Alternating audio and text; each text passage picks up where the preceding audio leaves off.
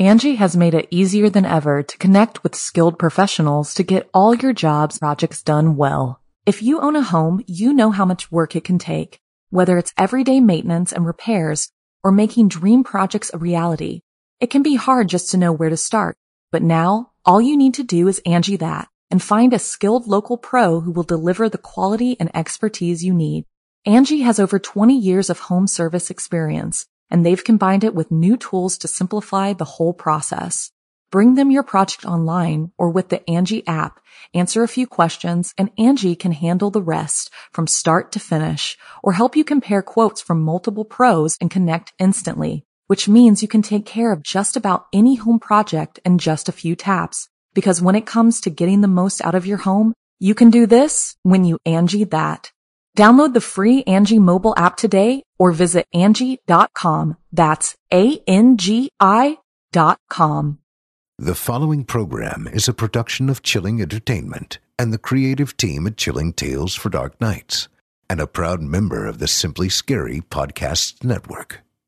Visit simplyscarypodcast.com to learn more about this and our other weekly storytelling programs and become a patron today to show your support and get instant access to our extensive archive of downloadable ad-free tales of terror. Thank you for listening and enjoy the show.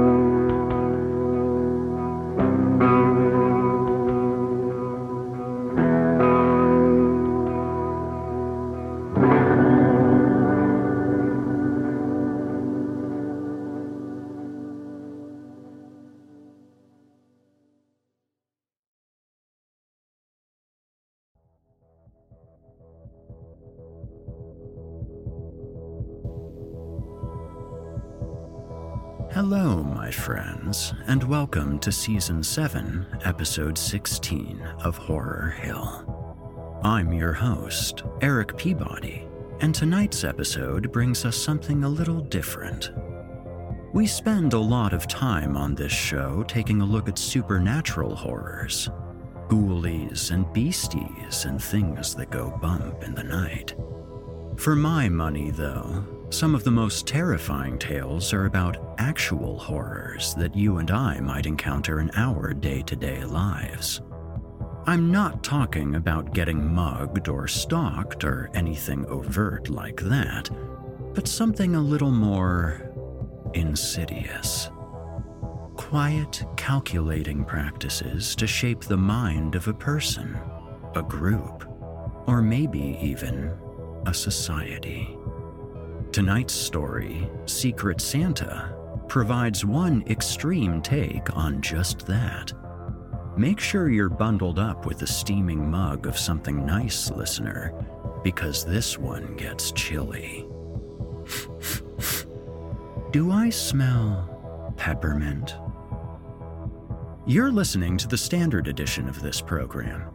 If you'd like to show your support and enjoy ad free versions of this and hundreds of tales from our audio archives dating back to 2012, visit simplyscarypodcast.com and click Patrons in the upper menu to sign up today to get instant access from our friends at Chilling Tales for Dark Nights.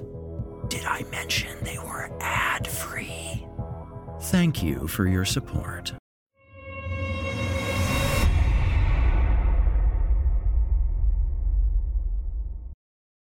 And now, from author Nick Carlson, I give you Secret Santa.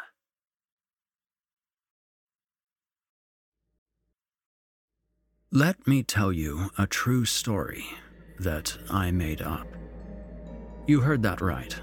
I might not have witnessed it unfurl. I might not have heard it second hand, third hand, or 27th hand. No one can even prove it happened just the way it did.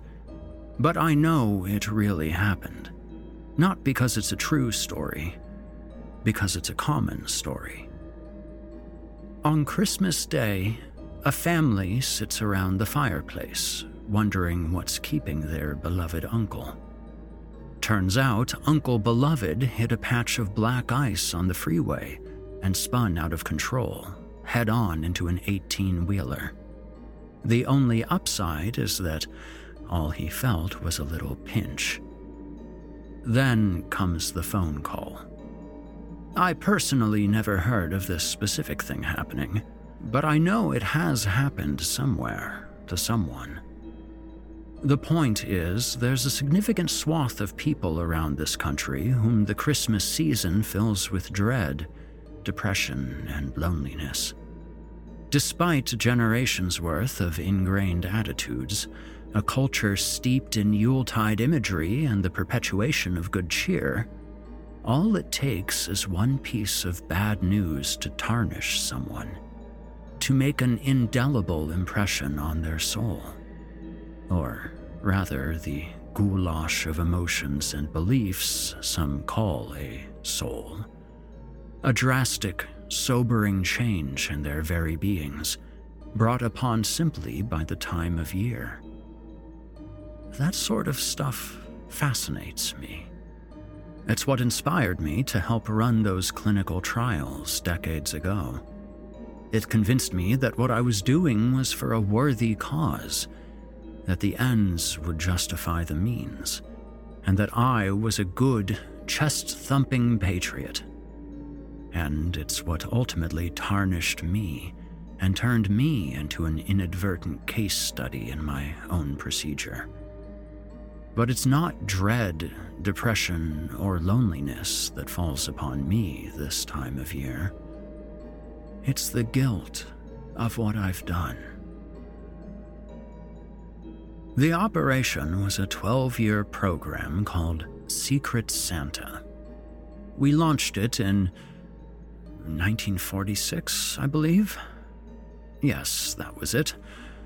While the rest of the country was coming down from the international turmoil of World War II, we shifted gears and got to work.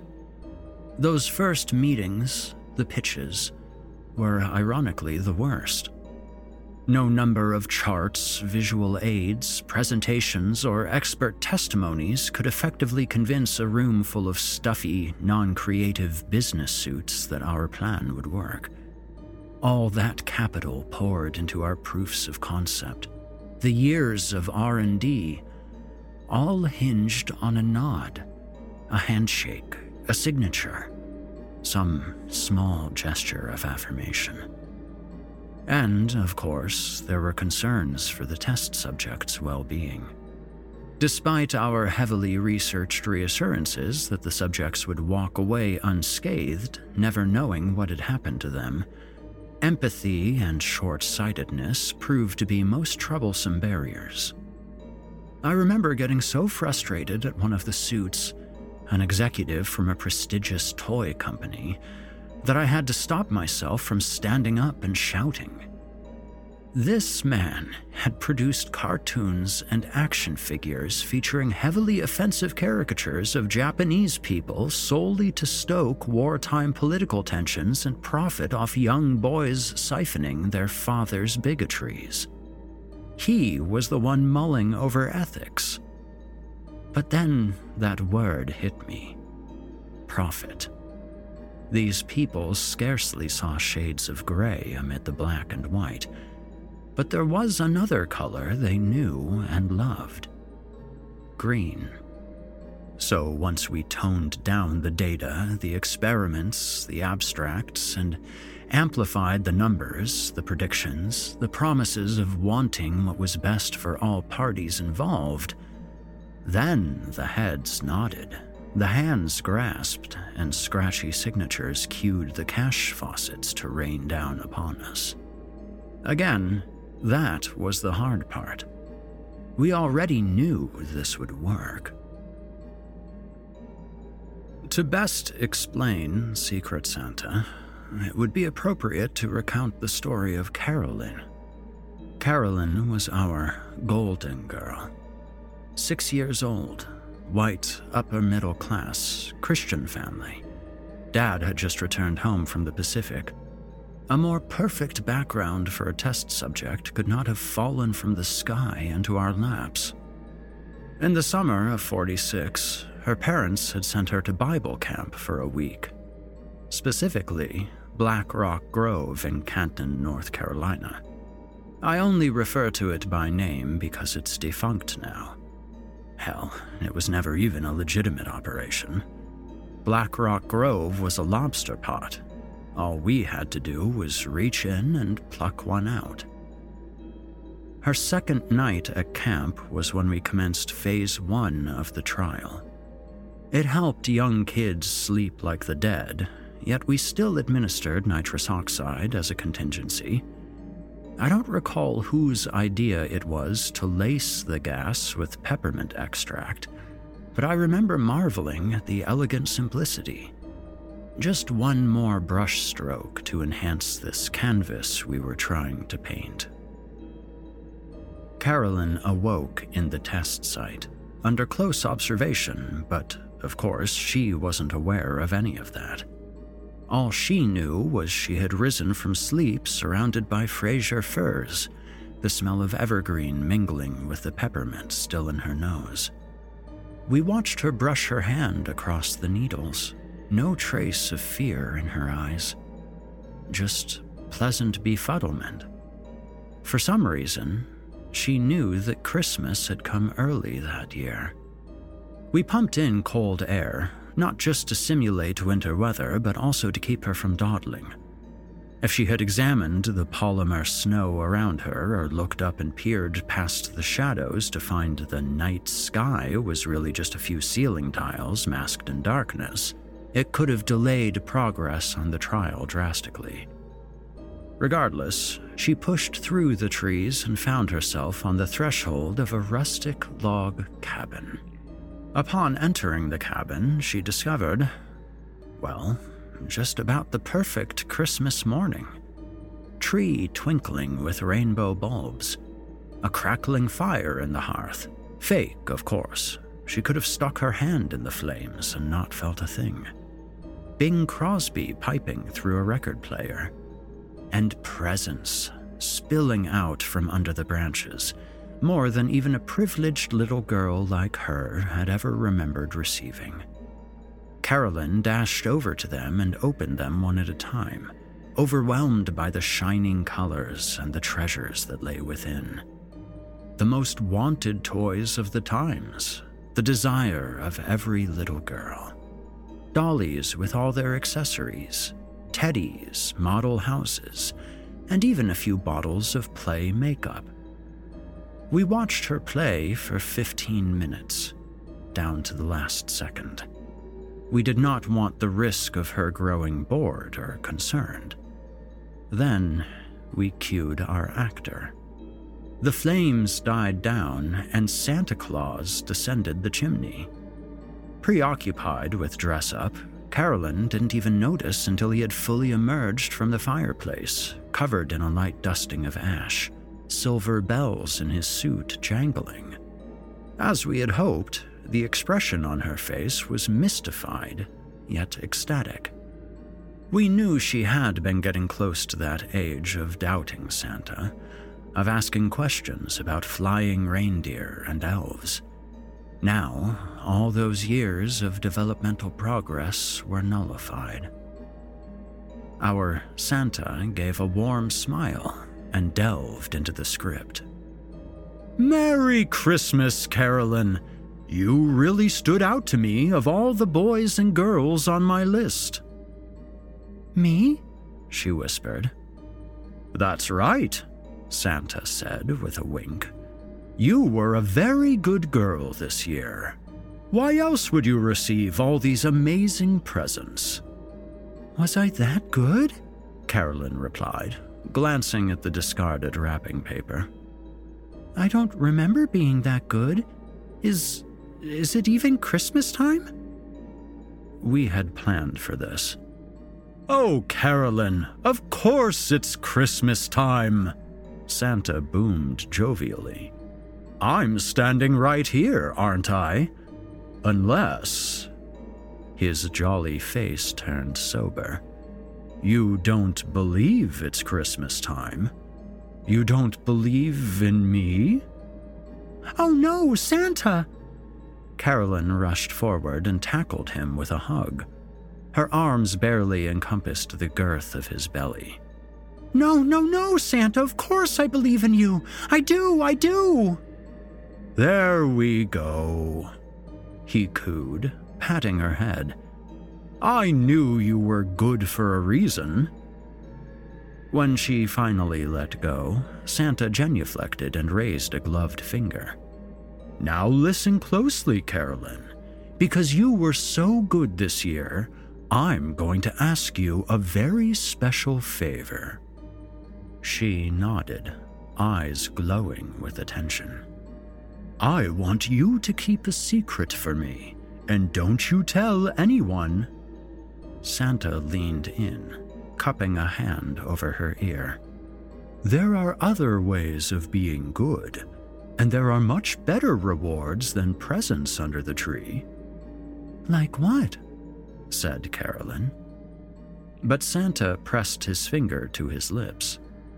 I'll tell you that next Christmas. In the meantime, though, will you continue to be the best little girl on my list? Of course, Santa, Carolyn smiled. I will, I promise. Very good. Santa gave another wink. I have to get going now. There are lots more houses to visit, but I assure you, I won't be sticking around them as long. Carolyn laughed. Goodbye, Santa Claus. He stepped up into the hearth and gave a friendly wave. Obscured by the chimney, the rig lowered down, snagged the hook fitted in the back of his suit, and hoisted him back up. The flames blossomed back to life. Beaming, Carolyn returned to her toys. Once our actor was secured in the green room, we pumped more nitrous oxide into the air, this time laced with scents of hot chocolate and warm milk. Within a minute, Carolyn was drowsy again, and after three, she was fast asleep on the carpet next to the fire. We carted her out of the facility and back into her cabin above ground. She would not remember what happened that night, but the experience, the sensory imprints, and the swelling emotions, those would remain stuck in her brain like a cyst. That was phase one. Angi has made it easier than ever to connect with skilled professionals to get all your jobs projects done well. If you own a home, you know how much work it can take whether it's everyday maintenance and repairs or making dream projects a reality, it can be hard just to know where to start. But now, all you need to do is Angi that and find a skilled local pro who will deliver the quality and expertise you need. Angi has over 20 years of home service experience, and they've combined it with new tools to simplify the whole process. Bring them your project online or with the Angi app, answer a few questions, and Angi can handle the rest from start to finish or help you compare quotes from multiple pros and connect instantly, which means you can take care of just about any home project in just a few taps. Because when it comes to getting the most out of your home, you can do this when you Angi that. Download the free Angi mobile app today or visit Angi.com. That's A-N-G-I dot com.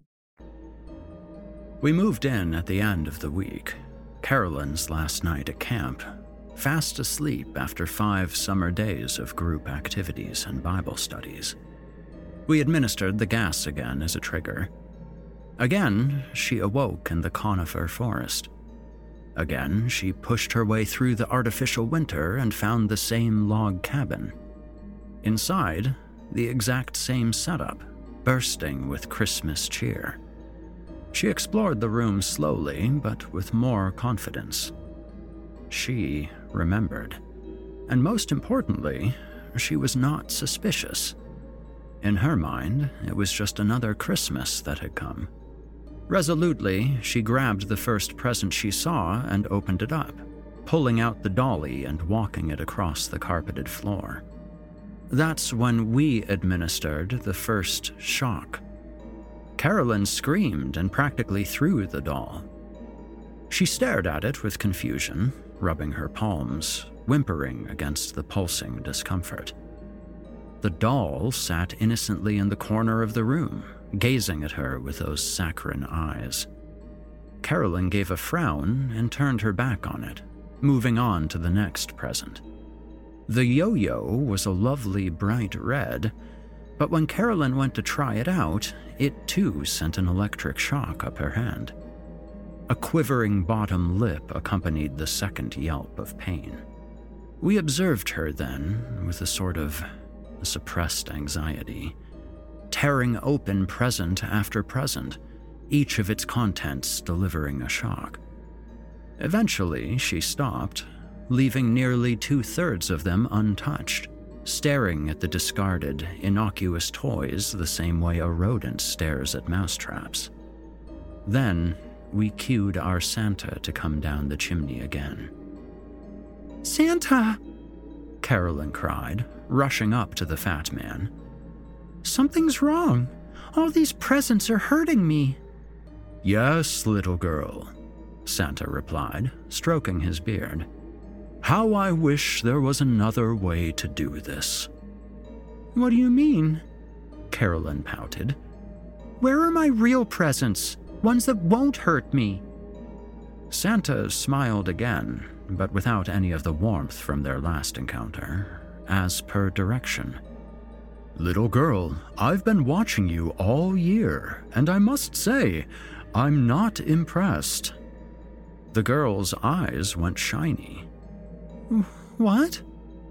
You've become possessive, Santa said regretfully, shaking his head.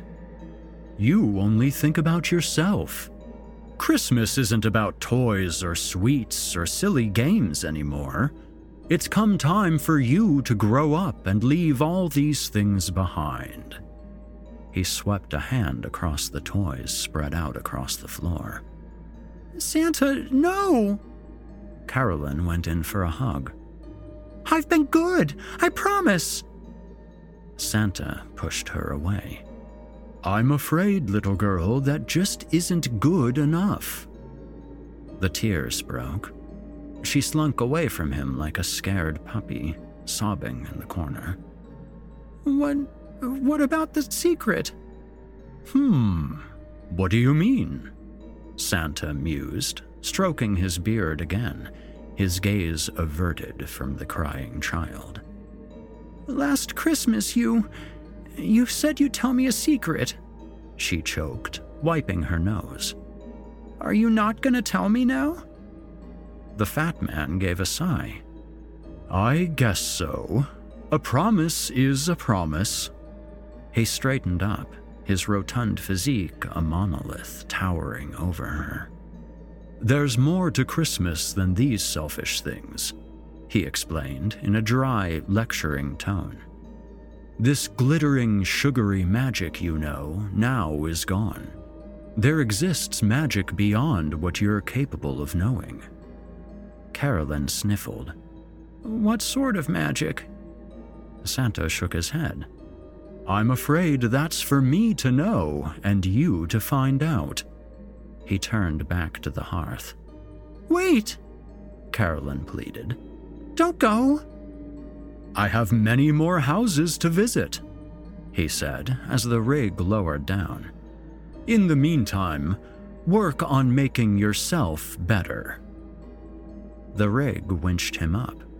Carolyn dashed towards the fireplace. We watched her throw herself into the hearth to catch one last glimpse of him, but the hatch had already closed, and there was nothing but impenetrable darkness between her and the green room above. She crawled out of the hearth and fell to her knees, hands clasped to her face. We watched with fascination, a small amount of disgust with ourselves. We were all thinking about how cruel this seemed how elaborate our construction and deconstruction of this destroying fantasy was. But those feelings did not linger for long. As we triggered the gas again, unscented this time, and watched her fall into another amnesiac slumber, we knew everything would be fine. That was phase two. For three years, we kept tabs on little Carolyn. In that time, they had welcomed a baby boy into their family, and a few holiday seasons had passed in which Carolyn had to learn to adjust to Christmas mornings that weren't just about her. And she suffered through those winters. She would fall into depressive episodes and tell anyone who would listen about the sort of dreams she would have half baked ghostly recollections of Santa Claus on Christmas morning, calling her horrible and selfish, urging her to grow up and taunting her with promises of strange magic she was too stupid to understand. This was all great news. Although she was still too young to grapple with these intense themes fully, the fact that it had taken up residence in her psyche proved that the trial was proceeding according to plan. Mentally, she had moved past the childish self centeredness of Christmas and was open to malleability. When she was nine and December rolled around, triggering her depression again, her parents finally relented and took her to see a child psychiatrist, Dr. Floyd Mencken. Again, I only mention him by name because you can probably guess whom he was affiliated with. Dr. Mencken welcomed Carolyn into his study and informed her parents that it would be a closed session for the first time. As soon as the oak wood doors closed, Dr. Mencken donned a gas mask, and Carolyn hadn't the energy to shout as the peppermint scented gas flooded the room once more. She came to in the evergreen forest, nervous with recognition. She had undoubtedly seen this place before in her sort of dreams. Like a movie where you know what happens next, she pushed through the fronds and through the front door of the log cabin. We'd made a few alterations to the scene for Phase 3. There were no Christmas presents under the tree, but in the center of the room, on the carpet, was a crib. Carolyn inched towards the crib and peered over the railing her face registering repulsion.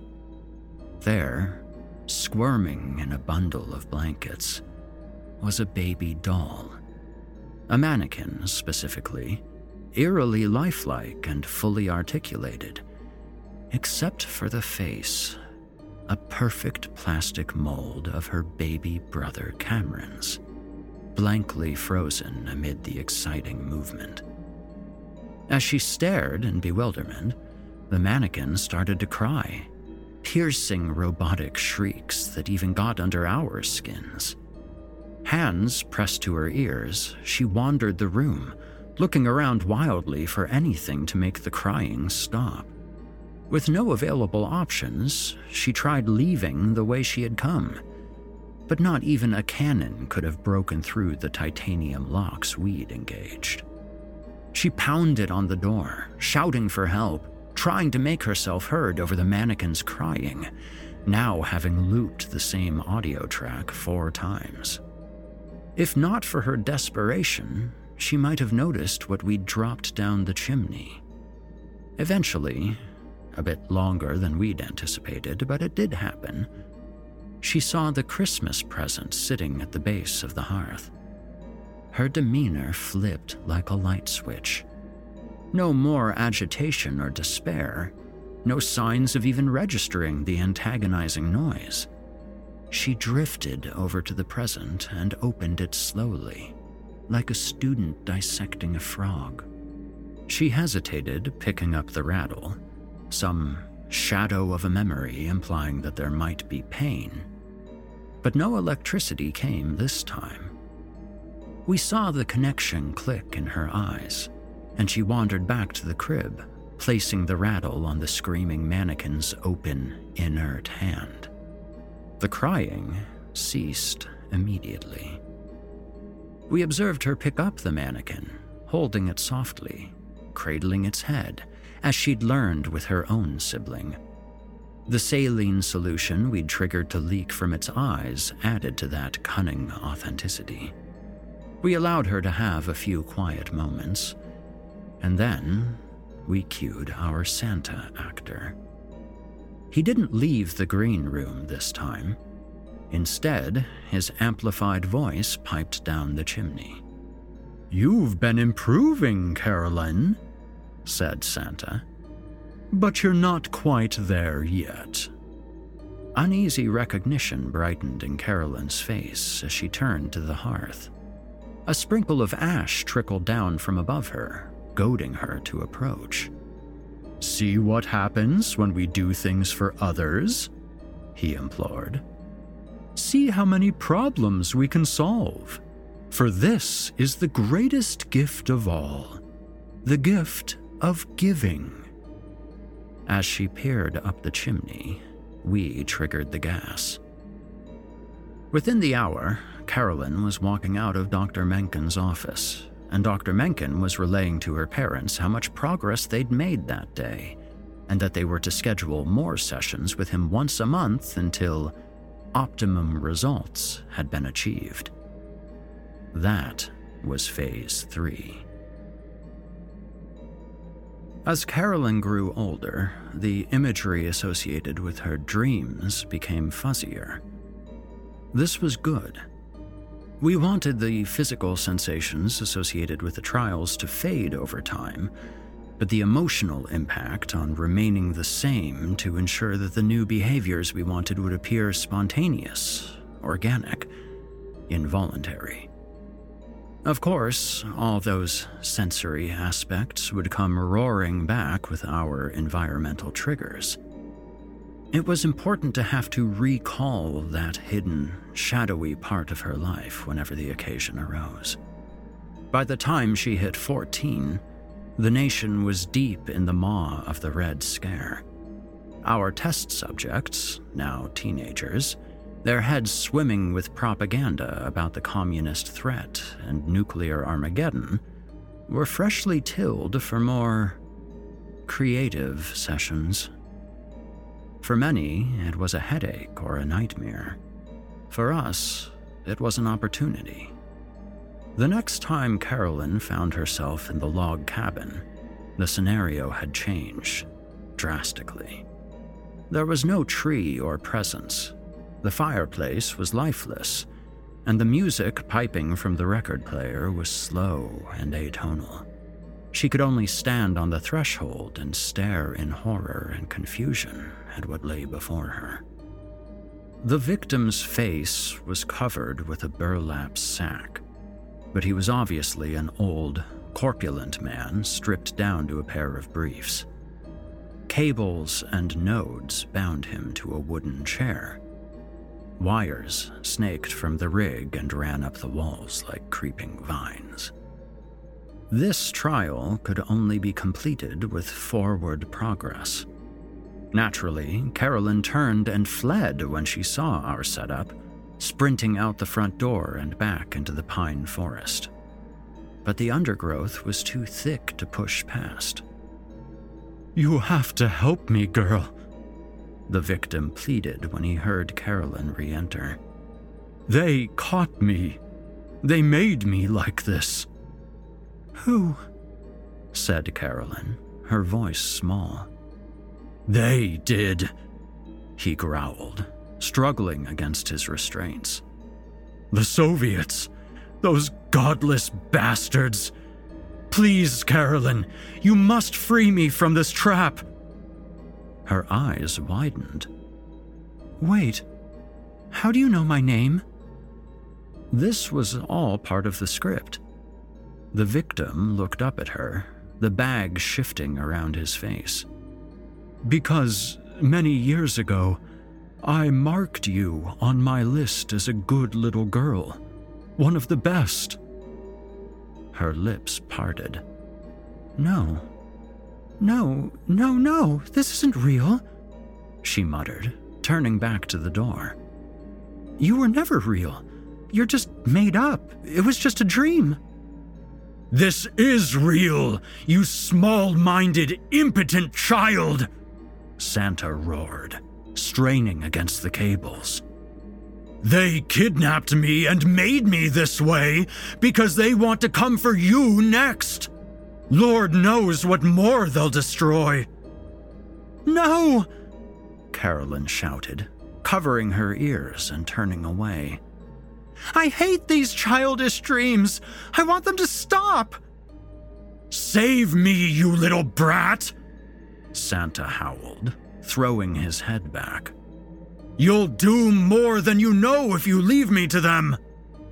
Okay, okay, she screamed, stamping the ground.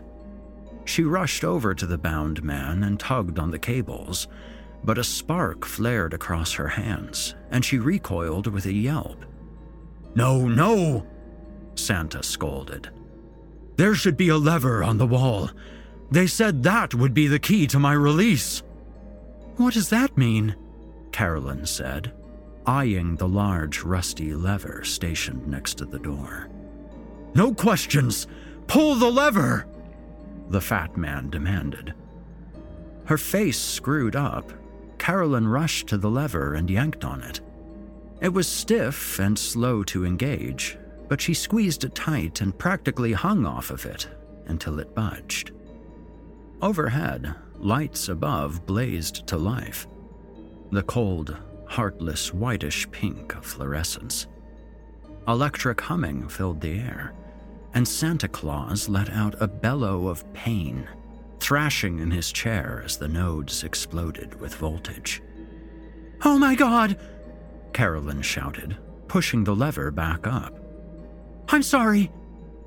It has to work.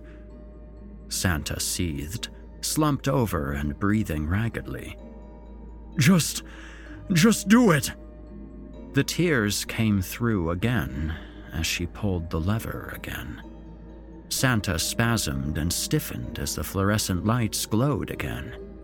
The hum was like a symphony of monotone accompanied by the one man choir of death emanating from Santa's throat. It has to work, Santa gasped. More! I'm sorry, Carolyn cried, engaging the lever again. I'm sorry, Santa Claus. Stop talking! He roared. Do it!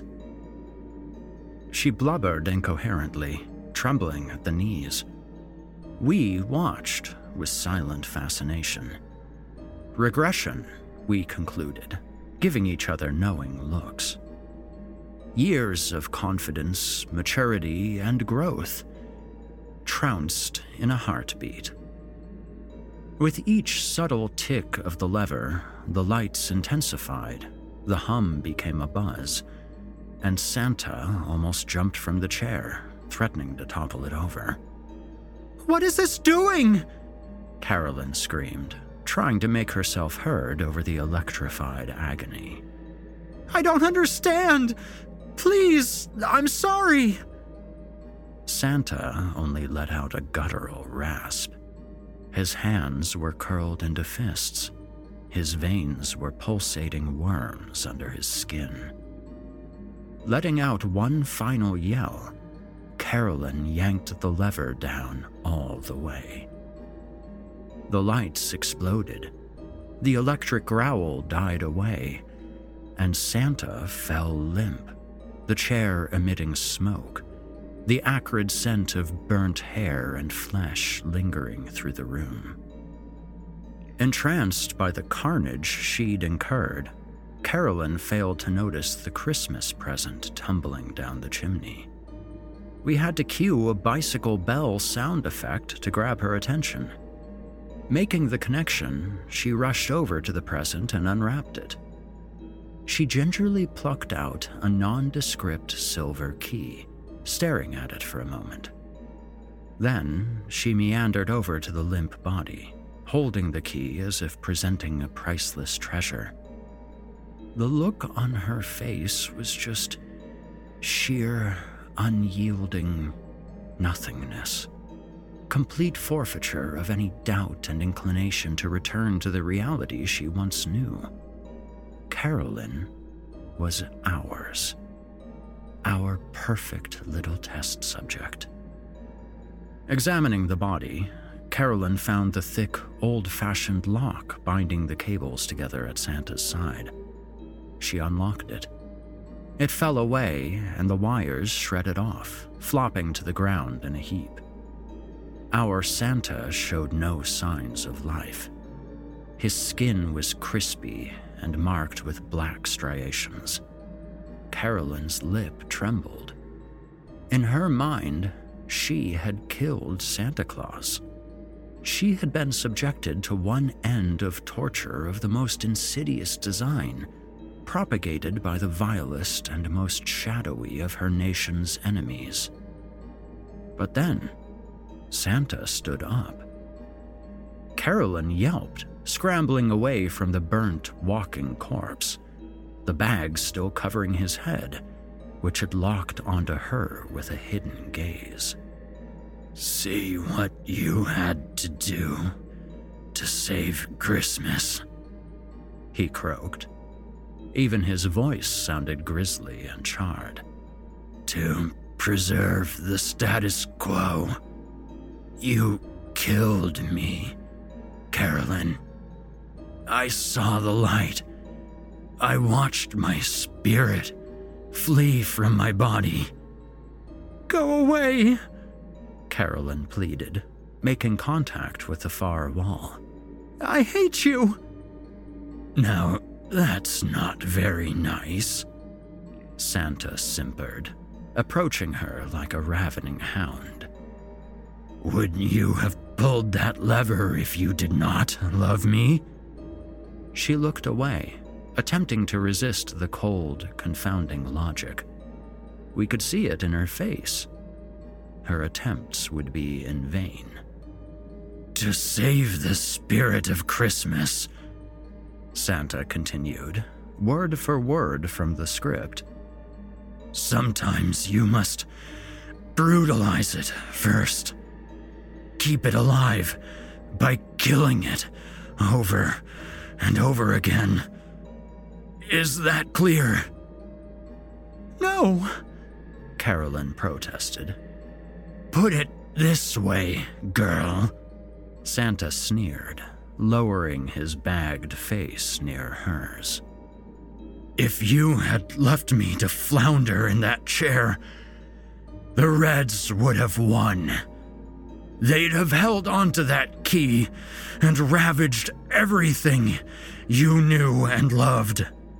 The only reason this country limps along and you can live in smiley bliss is because horrors are committed to keeping them at bay, even if that includes killing Christmas. We cued the gas to flood the room again. Carolyn slumped down the wall, clawing at the air as amnesiac sleep overtook her. All those values, those values of the season you've learned, forget them, Santa hissed. If it means doing the right thing. When she was completely out, our actor removed the sack from his head, revealing the oxygen tube supported in his mouth. He walked toward the rig in the chimney, the prosthetics and burn makeup barely hindering his movements. Carolyn had also failed to notice the skin colored cosmetic product that had flaked off his body and exposed the wounds when we'd cued the electricity. Really, just a mild application of heat. We could have celebrated then. Our most elaborate and creative setup had transpired without a hitch. But there was still one phase left. We gave it a few more years before enacting the final trial. The trauma of electrifying Santa Claus to death needed adequate time to sink into our subject's psyche. Plus, as Carolyn teetered on the cusp of being 18 years old, she was also about to enter society as a useful, productive adult. We apprehended her after her high school prom the alcohol her peers had snuck in had done well to incapacitate her, but we applied the scented gas anyway to dredge that mindset one last time. Not this again, she muttered upon coming around in the pine forest. What the fuck did they put in that punch? Thankfully, the soundproof walls were enough to conceal our laughter. Then it was back to business.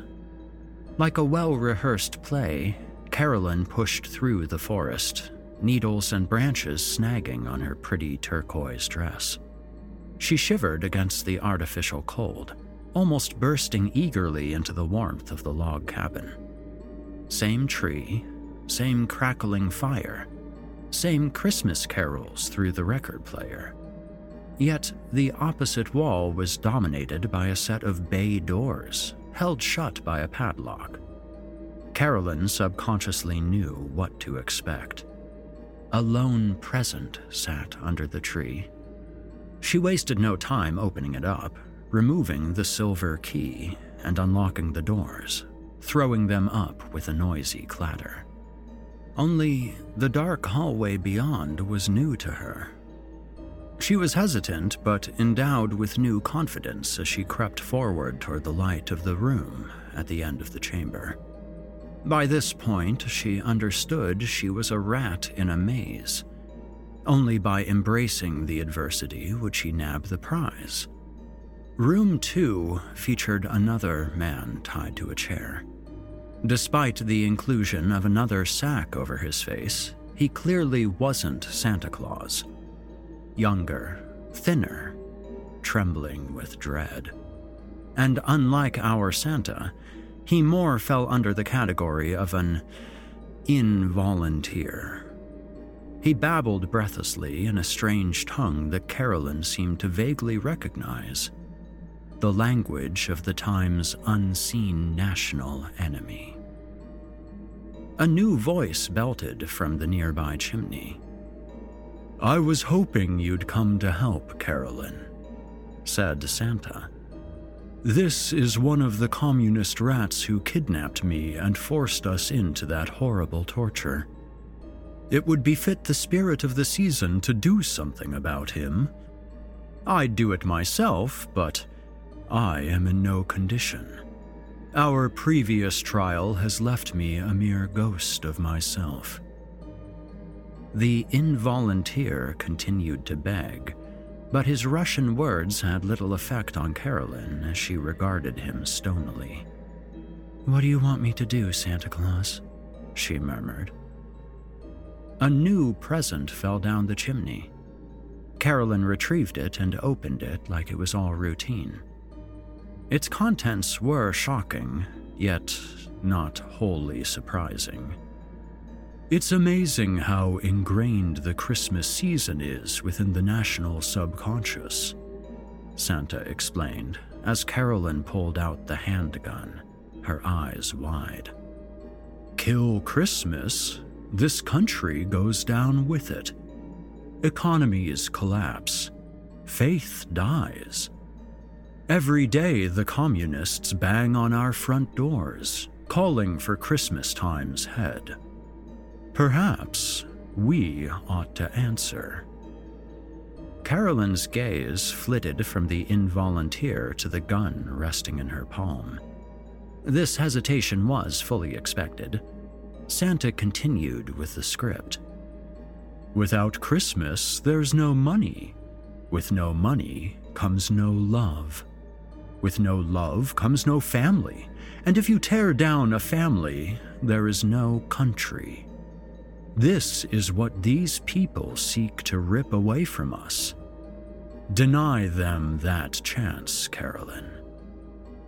As if hypnotized, Carolyn meandered to the victim, the gun rising to waist level. We knew her father had taught her to shoot, but now this fresh, disturbing context had dispelled all she had learned before. The involunteer's speech became indecipherable. He was shaking his head. Sweat visibly ran down his body. Carolyn squeezed her eyelids shut. Her hand trembled, but her finger managed to flex. The click of the empty chamber seemed as loud as any gunshot. The involunteer had slumped over silently. We suspected he had fainted. Shocked at her own gall, Carolyn dropped the weapon. Wonderful work, Carolyn, Santa mused. No blood will be shed by your hand, but you killed him in your heart. That is all that is needed. To her right, another set of bay doors opened. Carolyn quickly vacated room two, leaving the unconscious man to his dubious fate, and ran down the hallway to room three. We had updated the Cameron mannequin, aging him up to his early teens. This time, however, it was suspended in the air on a noose around its neck, swaying slightly above a giant industrial meat grinder on the floor. As soon as Carolyn took in the scene, we activated the machine. The spiked rollers began to run, emitting a rumbling whir, and the rope began to lower, almost imperceptibly slowly. Would you let your brother die? Santa's voice asked. If you could save him otherwise? She looked around frantically and saw the other setup. At the base of the chimney laid a pile of presents. She dashed over to the presents and hurriedly opened one up, and she immediately threw it away in disgust. The box landed on its side, and its contents spilled out. The cow heart had long since putrefied. God damn it! She cursed, wiping her hands on her dress. They are not for you, Santa's cold voice laughed. Have you regressed to selfishness so easily? Carolyn stammered, stealing frantic glances at the strung up mannequin, Cameron's face frozen blankly on it. It was almost halfway to the meat grinder. We watched uneasily from our observation room. For the first time with this subject, doubt began to creep in. Had we made this stage too obtuse? But then her face snapped with realization. She picked up a second present, unwrapped it, and dumped the severed pig's foot into the meat grinder. It coughed and sputtered as if jammed, but continued chugging. A machine of its caliber could make short work of a live horse without so much as a hiccup. But, of course, that wasn't the point of this trial. The mannequin had lowered beyond the halfway point. Carolyn tore open the next present and tossed its contents, a pile of dead feeder mice, into the grinder. It stalled temporarily, but it wasn't enough.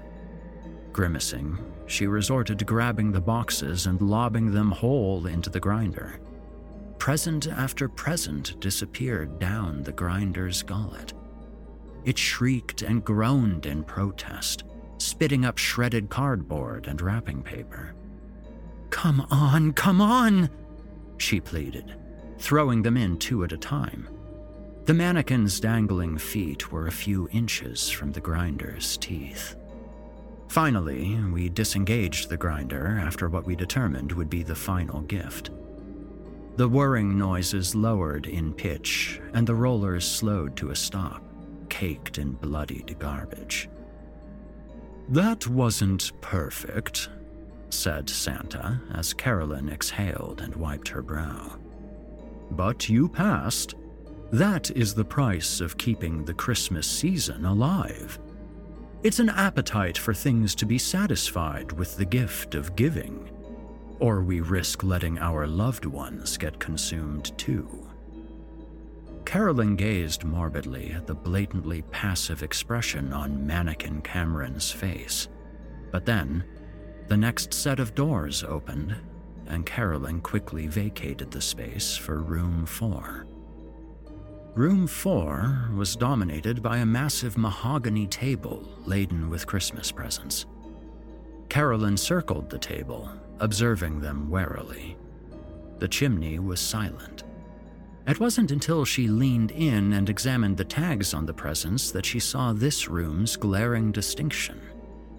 Instead of names, tos, or froms, their tags were labeled with common desirable outcomes everlasting love, drunken bliss, amazing sex, eternal happiness, world peace. She turned to the chimney as if expecting an explanation, but our Santa was instructed to remain silent. Tentatively, she reached for the present labeled Eternal Happiness, but its metal surface transferred an electric shock up her fingertips and she recoiled with a yell. She groaned, squeezing her fingertips. We could almost see her shrink down to her six year old past, shocking herself repeatedly on an electrically charged collection of toys. Objective truth shocked her next. Each erroneous sting seemed to weaken her resolve. Her motions became shy and awkward every subsequent shock appearing to hurt her more and more, despite the voltage throughout remaining consistent. Unyielding faith also induced pain. The seventh present she touched delivered no shock. It was labeled undying patriotism. Spurned by the lack of pain, she tore it open and pulled out another silver key. She looked at the next set of bay doors. It was held shut with five padlocks. Her fist closed around key number one as she resumed her search. It took her four guesses until economic stewardship yielded key number two. Two more guesses until frugal supersense yielded key number three. Keys 4 and 5 were found in Capitalist Vigor and Yuletide Cheer. Those had been recovered without any further errors. Well done, Carolyn. Santa's voice louded as Carolyn undid the bay door's locks with her keys. I'm glad you've come to learn what makes the Christmas season worth fighting for what you must hold above all else this time of year. Carolyn opened the door, the words seeming to buffet over her like a crashing wave. But the final room still took her breath away. It was a department store aisle, an interminable hallway flanked by metal shelves, lit by harsh overhead fluorescent rods. Signposts lined the path forward like an honor guard, broadcasting their urgent, exclamatory slogans. Sale. Get them before they're gone. For that special someone. Savings here. She stepped into the aisle, ignoring the bay doors locking behind her, and observed the shelves on either side. They were all devoid of products, with only a few tags and scraps of paper remaining. The tinny music emanating from speakers above garbled eerily. The whole place had an unpleasant yellow tinge. Even from the observation room, we could almost smell the cleaning solutions and musty cardboard. Our design department had really pulled out all the stops. When Carolyn traversed about half the length of the desolate aisle, she saw it. The lone Christmas present on a pedestal at the far end, surrounded by miniature spotlights. The music cut out, and Santa's voice came through. Hot ticket items, he explained, his voice reverberating off the shelves. That is the lifeblood of Christmas. That is what puts breath into this country's lungs. That is how we ward off threats, save ourselves, and make each other feel worthwhile. It seems there was a sale at this particular store and you missed out. Save for one. It's yours. You want it. You need it. Carolyn strode forward, eyes locked on the present.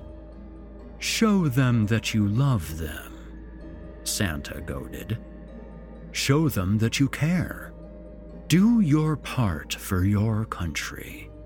Buy that gift. She quickened her pace, her high heels clicking on the tile floor. Santa then emitted a dark chuckle. but can you make it in time? And at those words, we released our second involunteer. Carolyn stopped and gasped. A haggard, monstrous woman had shambled out from behind the shelf nearest the present. She was a few years older than Carolyn, but tall and ropey with muscle. Her limbs and torso bore constrictive metal braces, and a rig of twisted headgear had been nailed into her skull. Leather straps were plastered across her face, distending her jaw and forcing her tongue to loll out. Like the first involunteer, she was another Soviet political prisoner generously donated by the CIA. But Carolyn didn't know that. Nor did she know that the involunteer had been instructed to grab the present if she wanted to live. Nevertheless, when the woman stumbled toward the present, Carolyn gave another gasp, her fists clenching. We held our collective breaths for the moment of truth. Everything we had done, culminating in this crucial moment. Carolyn tore down the aisle, reaching the present just as the involunteer's fingers closed around it. She snapped. Her sheer force tore the present from the woman's hands, but it also sent her careening into the wall, knocking over the podium and the spotlights. The involunteer shrieked, and she attacked. We watched as the woman pounced on Carolyn, pinning her to the floor, and struck at her with her fists, screaming and blubbering demented curses. Carolyn screamed too, curling into a ball to shield her face, the present clutched to her chest like her firstborn child. Fight back! We wanted to shout, but could only stare in gritted toothed fascination as the onslaught commenced. The involunteer punched Carolyn in the back of the skull, and she unraveled for the briefest of moments. The assailant reached down and yanked the present back. She staggered away, holding the present out like it was her own firstborn child, bellowing incoherent noises of delight. Fight back, damn it! Have you learned nothing? We silently implored. Like a revenant, Carolyn rose to her feet and tackled the involunteer, and they both went down again. Two pairs of hands grabbed the present, and they tugged, hair tangling, saliva flying. They slid into a nearby shelf that rattled and listed on its hinges. The involunteer pressed herself into the shelf and shielded the present underneath her. For the briefest of moments, we considered intervention. But, as if possessed by a manic spirit, Carolyn ripped the stiletto heel off her foot and drove it straight into the involunteer's kidney. Screaming, the woman arched her back and exposed the present. Carolyn snatched it up.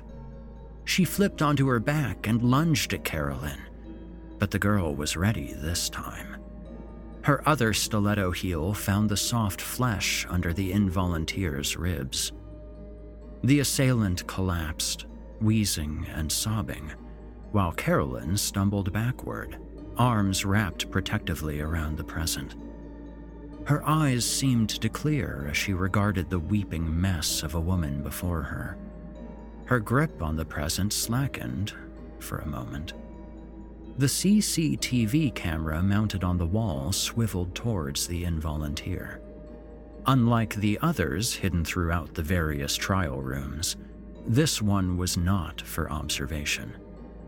The gun mounted inside it went off. Instantly, the involunteer fell still. Carolyn stared, frozen at the pool of blood blooming under the woman's skull. We took advantage of the sudden silence and cued our Santa. Absolutely perfect, he lauded over the intercom as Carolyn's arms went limp, the present still in her grasp. You won! You've completely embodied the Christmas spirit. As you have seen, some will be left behind, but not you. You will go forward and become a crusader for the season. We triggered the gas for the last time. Forget all you have seen, Santa implored as she swayed sleepily, but remember all you have learned. When Carolyn awoke in a hospital not too far from her school, the doctors were informed she had engaged in a drunken scuffle with another student. They assessed her injuries and deemed them insignificant. When pressed about the details of the fight, Carolyn could not recall a single detail. Since they couldn't pin a name or a face, and no one admitted to engaging with her, the case was dropped. She was discharged before noon the next day, ready to go out into the world and apply all she had learned. Secret Santa wasn't without its exceptions. Some children did not buy our Santa actor through suspicions or lack of belief. Others failed the later phases and were cut from the program after several more attempts. Carolyn was the standout, but the vast majority of them passed. None of the children were killed or severely injured, the worst comparable to Carolyn's cuts and bruises. And, of course, the involunteers we cycled through were simply written off once the program dissolved. At the time, no one cared for a population of unaccounted, condemned communists. So, where is little Carolyn now? She's out there somewhere, in a sense. Turn on the news or take a trip to a retail store on Black Friday, and you will see the fruits of our contagion. You'll see floods of consumers pouring through the doors, fighting over hot ticket items, trampling over each other to take advantage of sales and discounts you see Carolyn and the tens of thousands of others we successfully reprogrammed. A raucous, amorphous, walking infection. The perfect economic storm. It should be no surprise that nearly a trillion dollars of this country's GDP are dedicated to Christmas, or that companies, on average, rake in nearly a quarter of their profits between November and December. Simply put, the year's final weeks keep this country chugging along, bolstered by consumers overturning the season's supposed virtues of charity and goodwill to all in the name of materiality.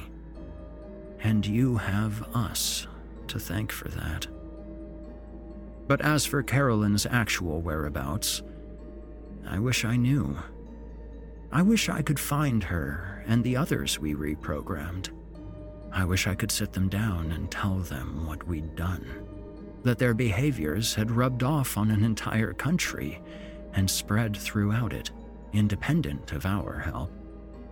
I wish I could reverse the process somehow, convince the masses that it was all based on a lie, that it was all a corporate scheme to make money and empower our institutions, I would only feel at peace during this so called peaceful season.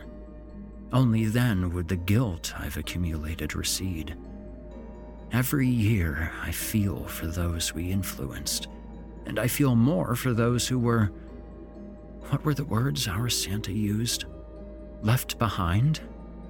Those who disappointed their children? Those who lost everything during Christmas?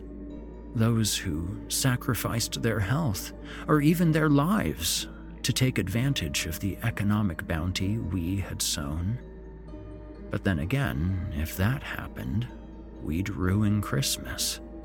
And that wouldn't be the right thing to do, after all. Wouldn't it?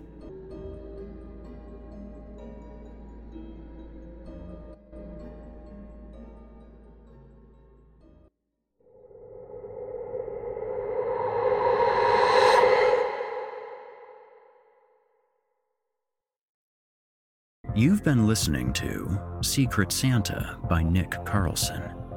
Nick has written a number of stories, many of which have been covered on Chilling Tales for Dark Nights.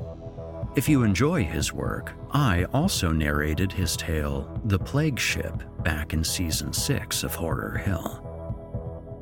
Well, everyone, that's it for this episode. I'll be back next week with another chilly and wintry tale for you. In the meantime, I hope you all have a nice night's sleep with dreams of festive cabins, holiday activities, friends and family, and, well, now that I think about it, maybe it would be better if you had some dreamless sleep. If you enjoyed what you've heard on today's program, please take a moment to stop by our iTunes page, or wherever else you listen to your favorite podcasts and leave us a five star review and a kind word. It makes a huge difference and would mean a lot to me. If you'd like to hear a premium, ad free edition of tonight's and all of our other episodes, visit simplyscarypodcast.com today and click the Patrons link in the menu at the top of the screen.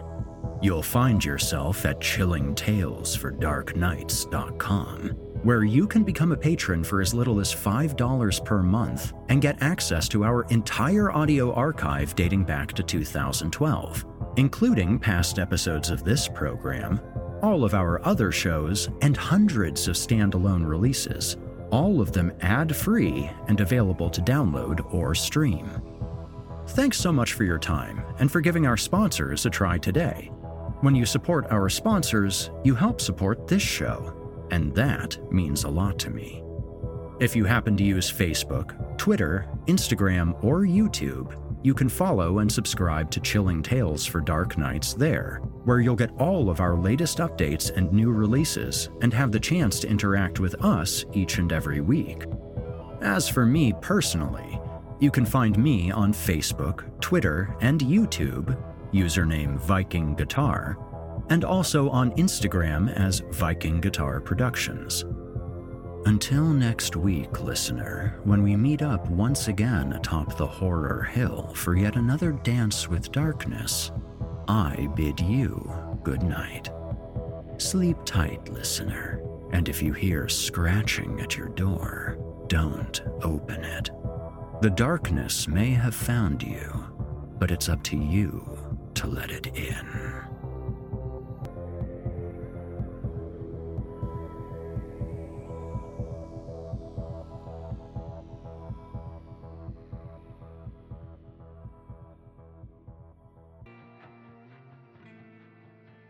You've been listening to the Horror Hill Podcast, a production of Chilling Entertainment and the creative team at Chilling Tales for Dark Nights, and a proud member of the Simply Scary Podcast Network. Visit simplyscarypodcast.com today to learn more about our network and our other amazing storytelling programs.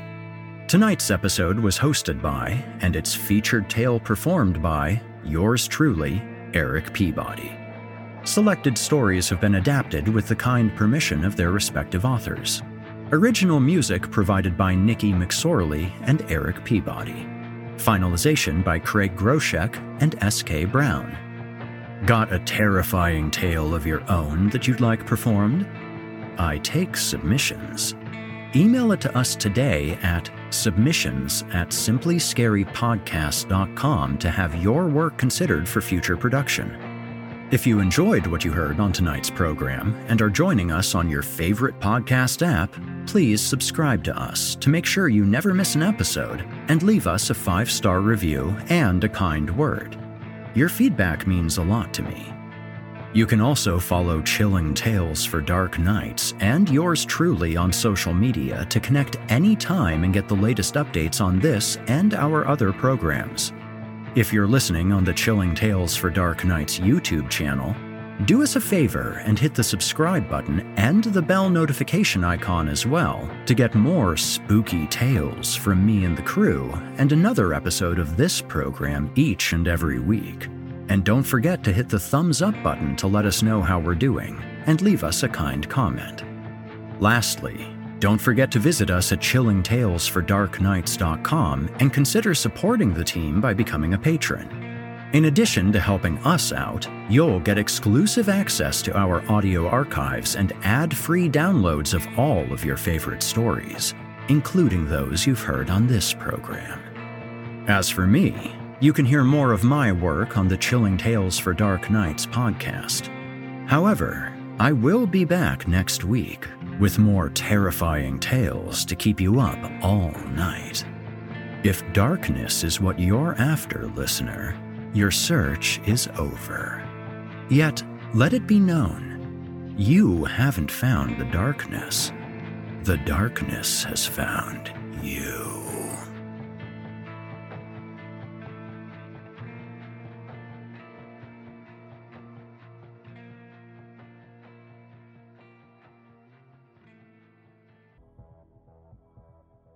Angi has made it easier than ever to connect with skilled professionals to get all your jobs projects done well. If you own a home, you know how much work it can take, whether it's everyday maintenance and repairs or making dream projects a reality.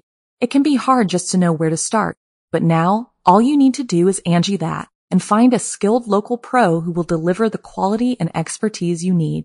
Angi has over 20 years of home service experience and they've combined it with new tools to simplify the whole process.